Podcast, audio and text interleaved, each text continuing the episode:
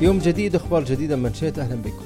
في الحلقة من منشيت بنستعرض خبر حل مجلس إدارة نادي الشباب وأسباب هذا القرار وأيضا المصير المتوقع لعقد انتقال اللاعب حسان تنبكتي بعد اللغط اللي صار حول صحة العقد.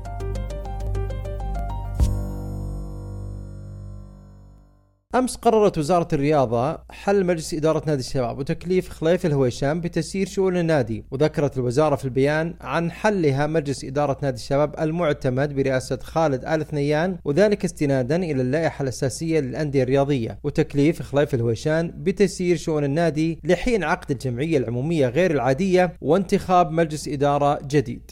وتم تحديد موعد فتح باب الترشح للرئاسة وأيضا عضوية مجلس إدارة نادي الشباب في 10 سبتمبر من عام 2023 هذا القرار فتح العديد من الأبواب والاتهامات على إدارة نادي الشباب السابقة من أهمها مخالفة القانون بإجراءات نقل اللاعب حسان تنبكتي. وأشهر ما تم تداوله من هذه الاتهامات هو تعليق الإعلامي محمد أبو هداية عبر حسابه على منصة إكس اللي كتب يجب إيقاف كل هذا العبث الإجرائي ومعاقبة كل من تسبب فيه والأهم إيقاف مثل هذه الانتقالات اللي صاحبها افتعالات وتدخلات وتحايل مستمر على اللوائح الرياضي أيضا ذكر أبو هداية أن المختصين أثبتوا عدم نظامية انتقال اللاعب تنبكتي والرأي العام ينتظر قرارات صارمة توقف كل متطاول على النظام وكل متجاوز لا تهم سمعة رياضة الوطن. ورغم اللي صار إلا أن القانونيين لا زالوا مختلفين حول صحة القرار. في اللي يشوفه عقد غير صحيح استنادا لعدم وجود توقيع الرئيس التنفيذي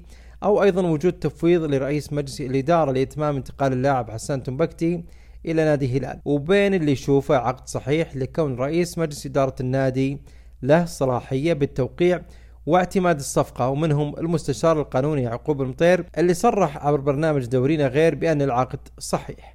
فيما يتعلق بعقد انتقال اللاعب حسان تبك نادي الشباب إلى نادي الهلال فهو خلاص طالما أنه وقع رئيس النادي فيعتبر عقد صحيح ونظامي سواء توقيع من رئيس النادي نادي الشباب أو رئيس التنفيذي حتى في في في المجال الآخر أو في الطرف الآخر نادي الهلال سواء رئيس رئيس مجلس إدارته أو رئيس تنفيذي فيعتبر عقد صحيح ونظامي. طبعا لو تضع أنت الصورة الأولى اللي وضعتها قبل قليل اللي هي آه، هناك يعني لبس ولغط في في مسألة إنه صلاحيات الرئيس التنفيذي اللي نظمتها وزارة الرياضة عن طريق اللائحة الأساسية للأندية الرياضية وذكرت بأنه آه، إنه هناك صلاحيات كثيرة من ضمنها توقيع العقود والاتفاقيات.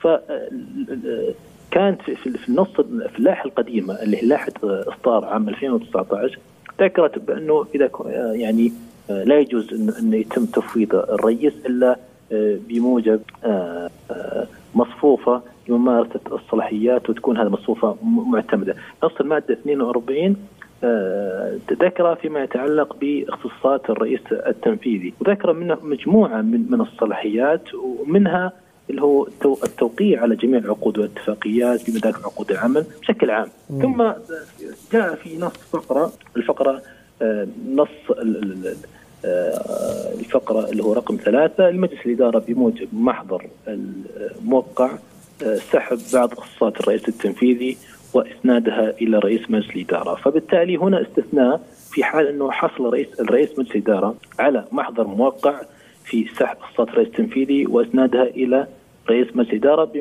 فيما يتعلق في جميع آه، الاتفاقيات والعقود. هذا نتكلم بشكل عام ولكن عفوا عفوا عفوا يعقوب العقود آه الكلام على عقود اللاعبين ولا على كل العقود؟ جميل أي. نعم نعم الآن أي. أنا الآن جيت الآن في مسألة يعني تعمقنا في مسألة العقود، عقد لاعب محترف له شكلية معينة م. وبالتالي إحنا الآن نتكلم إنه هذا موضوع رياضي وبالتالي من يعني يختص فيه هو لجنة الاحتراف وأوضاع اللاعبين وهي الجهة المختصة في النظر في عقود اللاعبين المحترفين. هذه اللجنة لديها لائحة واللائحة تتضمن مجموعة من الأحكام.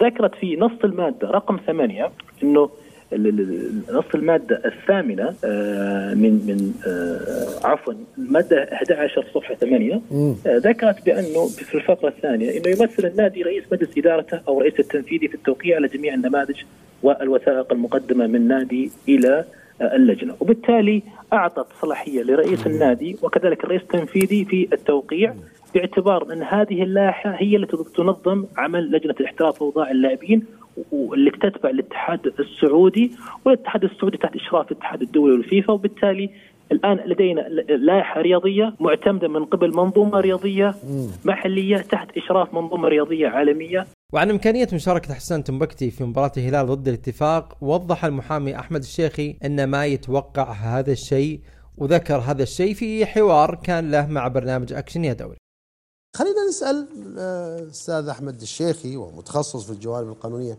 هل يستطيع حسان تمبكتي أولا المشاركة مع الهلال في مباراته مثلا أمام الاتفاق يوم الاثنين الجاي بدون إكمال بياناته في نظام ال DTMS من قبل نادي الشباب؟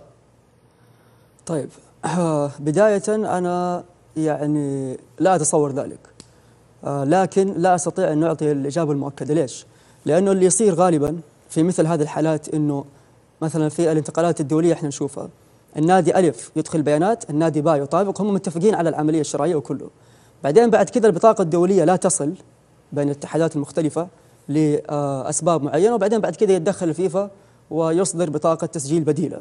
طبعا إحنا الآن الانتقال داخلي وأساسا لم يتم إدخال بيانات التي ام اس من الأساس.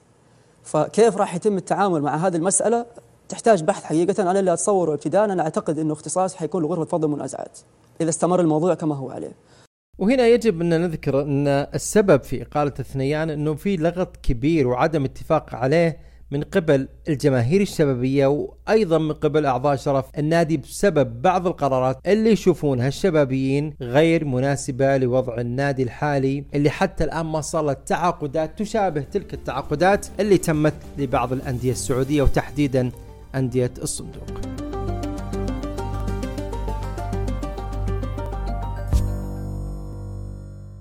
مع نهاية هذا الموضوع نأخذكم الآن إلى أبرز الفعاليات والأحداث التي تقام في المملكة. في مركز الرياض الدولي للمؤتمرات تقام فعاليات معرض طلع 2023 وهو حدث تجاري يجمع تحت سقفه كل ما يهم الصحة والجمال ويثقف الجمهور في هالمجال ويسمح للعديد من العارضين في مجال الصحة والجمال أنهم يلتقون بالجمهور ويطلعونهم على جديد عالم الصحة والجمال ويمتد هذا المعرض حتى 31 أغسطس. أما بالنسبة لعالم كرة القدم اليوم تفتتح الجولة الرابعة بإقامة أربع مباريات الأولى تجمع أبها بالفيحة في الساعة السادسة مساء أما في الساعة التاسعة فيلتقي نادي الوحدة بنادي الاتحاد ويواجه نادي الرائد نادي الرياض والهلال يلعب ضد الاتفاق. إلى هنا تنتهي حلقة منشيت لهذا اليوم وعدنا يتجدد معكم غدا بإذن الله. مع السلامة.